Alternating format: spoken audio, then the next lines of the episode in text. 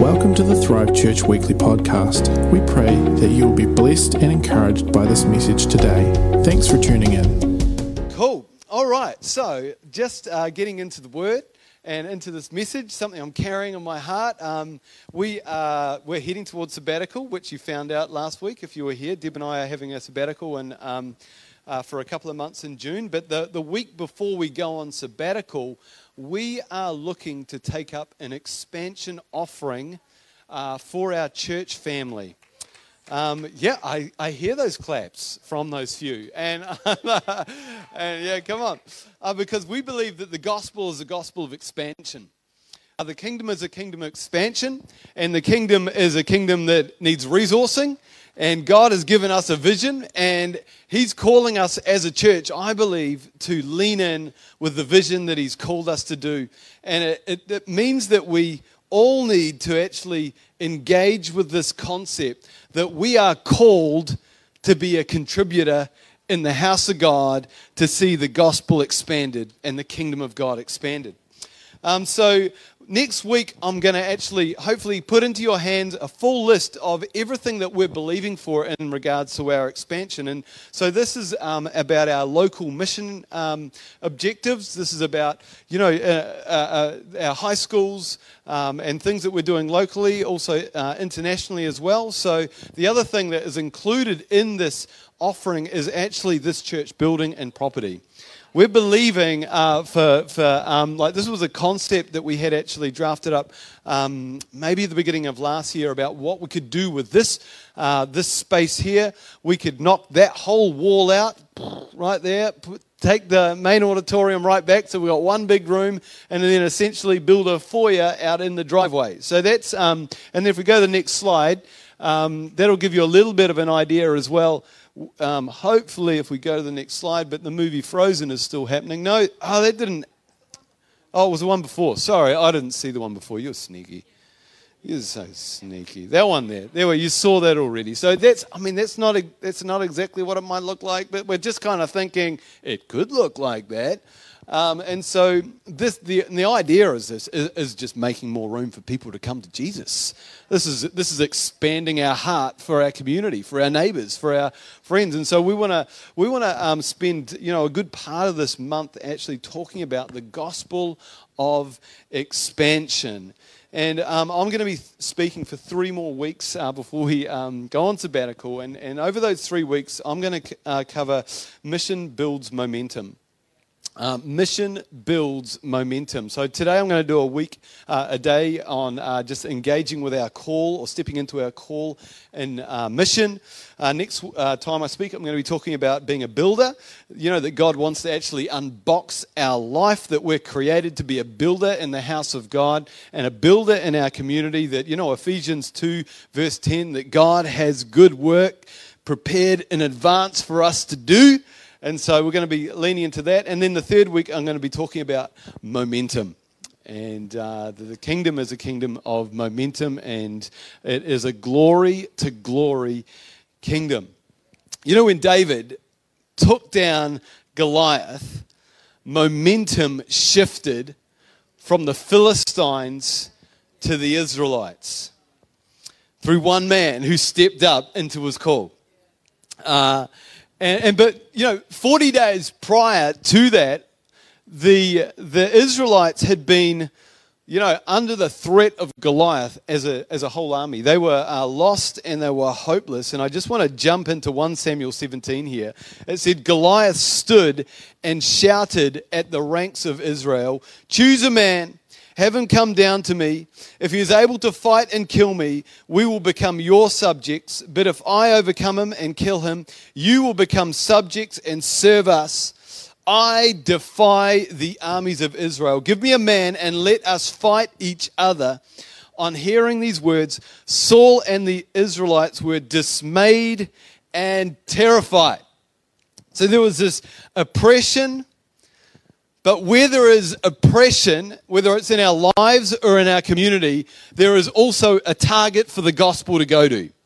There's actually, Jesus is a liberating God. You know, He wants to bring liberation, and we see this over and over in the Bible.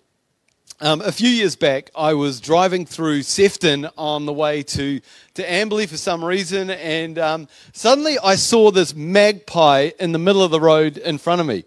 Is anyone, you know, you see a bird, you're like, oh, that bird's going to lift off and it's going to fly away and we're going to miss each other. It's going to be close perhaps, but it's going to be okay. And, and so this bird uh, is getting closer, and I'm willing it to start flying. At the same time, I'm, I'm applying a little bit of uh, a little bit of brake, um, and I'm like, you know, fly a little magpie, and and it and, and then it finally it lifts off and starts getting those wings going, but it's too late. And and I know, I know.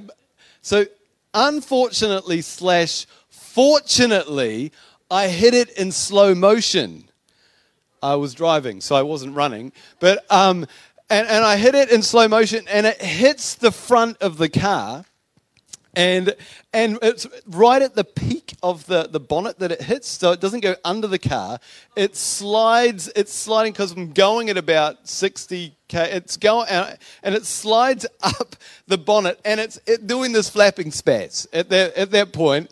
And and, and then it comes up the window and i'm like Gah. and and then it's flappy and then, and because of the momentum of my car and, and what it's doing with its wings, I actually end up launching it off. I launching it off the top of the car, and it sends it on its way. And we all clap for the magpie. Woo! And I said, that's a kick in the rear end, magpie, on behalf of all humanity for you dive bombing us. but you know, the Israelite army that day were a little bit like that magpie they were under the threat of Goliath, and they were sitting on the road picking over yesterday's disaster and looking at the remains of the, of the damage, the damage of Goliath's victory. And their environment was one of extreme oppression. Defeat, discouragement, the threat of slavery ruled the atmosphere, but God desired to get the Israelite army moving and he saw their pathway to momentum. So this is where we enter David, son of Jesse. And Jesse had said to, to his son, Take some bread and cheese to your brothers who were warriors. And there's Eliab, Abinadab, and Shimea. And uh, this is the moment, you know, when David steps into the scene of his destiny and he thinks he's going there just to deliver lunch. But in the faithful delivery, in his faithful delivery service, like a pizza delivery man, he actually discovers his call and he's activated onto his mission. And, and I don't know about you, but when I see a big, scary, hairy man, you know, I don't really necessarily want to move towards that guy. And, and David, I think, you know, he stepped into that environment and he was like, you know, he just had opportunity to go to, like, I didn't see anything. And, and, and just, you know, just walk away. But it says this it says that David ran to the battle lines. He saw the threat, he saw the intimidation, he smelt the fear that was in the atmosphere, but he ran to the battle lines and he asked his brothers how they were doing. And, and he could have gone the other direction. He could have been like, guys, I have a giant allergy. I'd be keen, but uh, I, I, I don't, I really don't like getting involved with people that size. And and you know, we can laugh like, yeah, we all have giant allergies, though, don't we? Uh, there's something big that could come and threaten our lives, and we're like, I've got an allergy to that threat.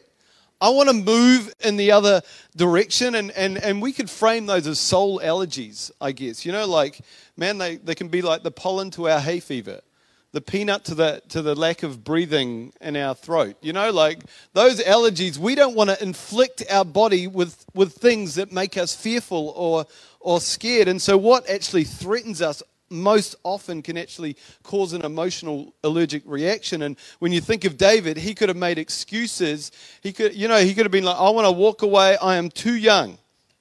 It's not my fault that there's a war. If Saul was a better leader, and, and my brothers would just man up. You know, like I'm called to the sheep. I, I'm just serving my father. Uh, He could have been, he could have speculated because man, there's so much speculation going on, you know, and, and, not in just just generation, but you know, you know, he could have thought, man, perhaps there is another path to peace that tolerance towards Goliath should be offered. He could have joined the media and become just another commentator of the situation. Because we can hide behind our allergies and go, oh, yeah, I've got every reason for not getting involved. I, I, I, it's too big. And we can project these reasons why because they actually make a little bit of sense. It's not my fault, it's not my problem. It's, it's actually someone else's called to do that. But David wasn't one to shrink back, he ran to the battle lines. It says this in Romans 8, verse 5.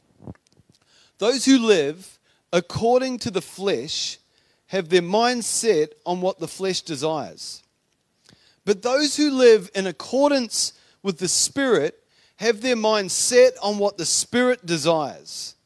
The mind governed by the flesh is death, but the mind governed by the Spirit is life and peace. You know, I just want to challenge myself with this thought today. And if you get challenged as well, that's, that's, that's up to you.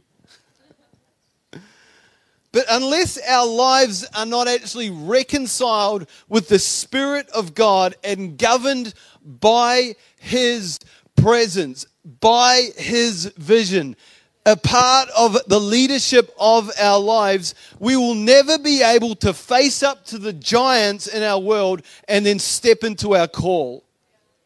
Because our call is actually found most often on the other side of the giant that we have to face up to. This microphone was a giant for me. Public speaking was something I was completely terrified to do. But I know I've had to make peace with that and discover that a part of my call was facing up to this giant of intimidation and having a go. So I don't believe that any one of us are called to be locked up and governed by our physical, emotional, allergic reactions that we could be having and, and, and allergies that we're trying to actually stay away from, that we're actually called to have the lens of faith on and, and be led by the Spirit of God to face and confront so that we can step into our divine call and moment and actually access the grace that wants to flow through you. You know, if it can flow through you, God's going to give it to you. Those who water others will themselves be watered. Those who refresh others will themselves be refreshed. Like there's this alignment that, that happens as we step into the Spirit of God. You know, allowing our thinking and our vision to be governed by the flesh is like looking at life through virtual reality goggles. So, outside of the vision of the Spirit, outside of being a, a, son and a daughter of God, the reality of this world is a virtual reality. It is an inferior reality. And we're called to put on the lenses of the Spirit, to look at the challenges in our lives through the eyes and, and, and the thoughts of the Spirit, to have our mind submitted to the Spirit of God so that we can be governed by the Spirit of God. And then it says in verse 14, for those who are led by the Spirit of God are children of God. There's a leadership that the Holy Spirit can give you that no, nothing of your flesh can actually offer you.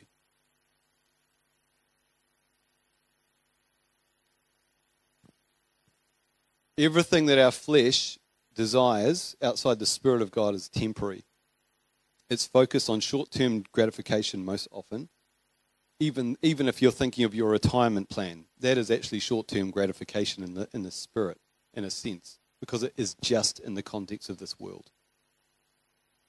God is, is wanting to speak to you and lead you and give you the lens of, e- of an eternal reality. Martin Luther King Jr., he preached this, um, this passage I want to share with you in his uh, 1968 sermon entitled, But If Not. And it's, it's, a, it's hard hitting. And I say to you this morning that if you've never found something so dear and so precious to you that you will die for it, then you aren't fit to live. You may be 38 years old, as I happen to be, and one day some great opportunity stands before you and calls you to stand up for some great principle, some great issue, some great cause, and you refuse to do it because you're afraid. You refuse to do it because you want to live longer. You're afraid that you will lose your job, or that you're afraid that you'll be criticized, or that you'll lose your popularity, or you're afraid that someone will stab you, or shoot you, or bomb your house, so you refuse to take the stand. Well, you may go on and live until you're 90, but you're just as dead at 38 as you would be at 90. I know, right?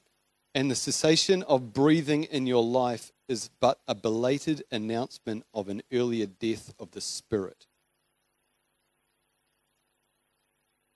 Confronting challenge. It was only what five months after he preached those words that he was shot and killed for what he stood and believed um, you know, what he stood up for. A man led by the Spirit, a man engaged in the spirit life, did not guarantee him a safe, comfortable, convenient lifestyle. And, and I'd be a lie to say that following Christ is, is like getting a, you know, just a good package when you're going from it. What's the package? What's, what, what's your offer, Jesus? What do you got for me? You know, as we engage in this relationship about, you know, my me following you.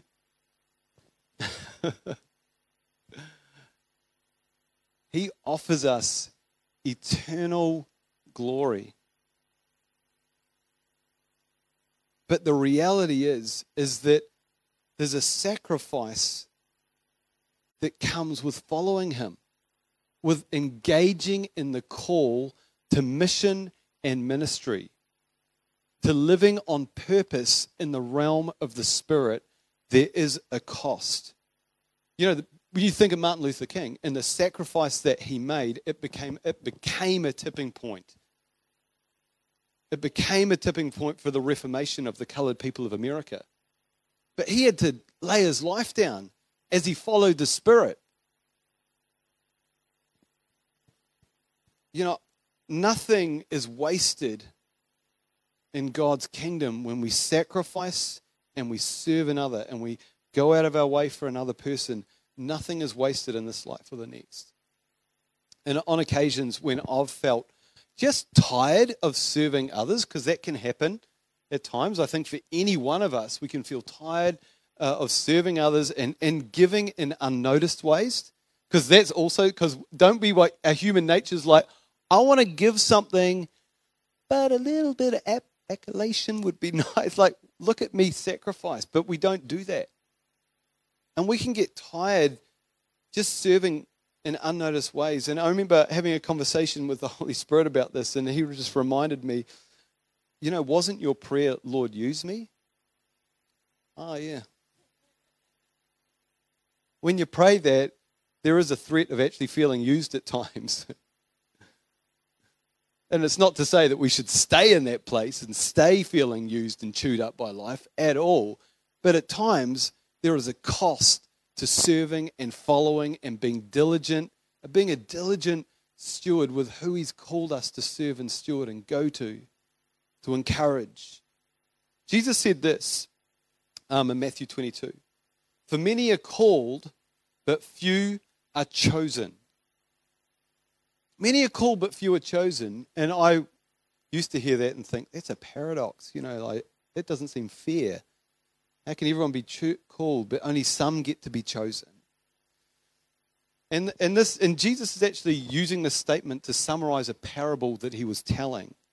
And he's talking, Jesus is talking about a king who's giving a wedding feast for his son. And the, the king sends out his servants to call those who are invited to the feast. Like, come, you guys have got tickets. You know, you're in the inner circle. This is the Jewish, you know, like, come and be a part of this feast. And then the, and, and but no one came. They didn't come. And then Jesus goes on and, and, and he says the king extends the invitation again to the original list. He's like, hey, you guys, again, the door's still open. But this time they harm and kill the servant of the king. So the king decides to invite others. He sends out his servants to the streets to invite anyone he could find. And even though many were called, only few were chosen. Because they did come. The ones on the streets, they came. They weren't a part of the original invite list, but they arrived, and there's so much that could be exegeted from this passage. But I just want to pull out this one thought that those who responded to the call, who chose to turn up to the party, they were the ones that became the chosen ones. The ones who responded to the call became the chosen ones. For many are called, but few are chosen. And I just want to give two thoughts just to leave with you today. Number one, to connect with our call, we must identify ourselves as chosen ones. To connect with the call, we've got to see ourselves through the lens of being chosen ones. We need to put down our virtual reality goggles of this world and put on the lenses of the Spirit and see our eyes, see our lives through the lens of the Father. Because He's saying to every single person in this building, You're chosen. You're, you're, you're a son or a daughter of God. You're chosen. You're called. Come on. Come and be a part of the feast. Come and be a part of the banquet. Come and be a part of what I'm doing to bring reconciliation and restoration on this planet. You know, back before David, um, you know, just got famous, hit the news, had his moment with Goliath.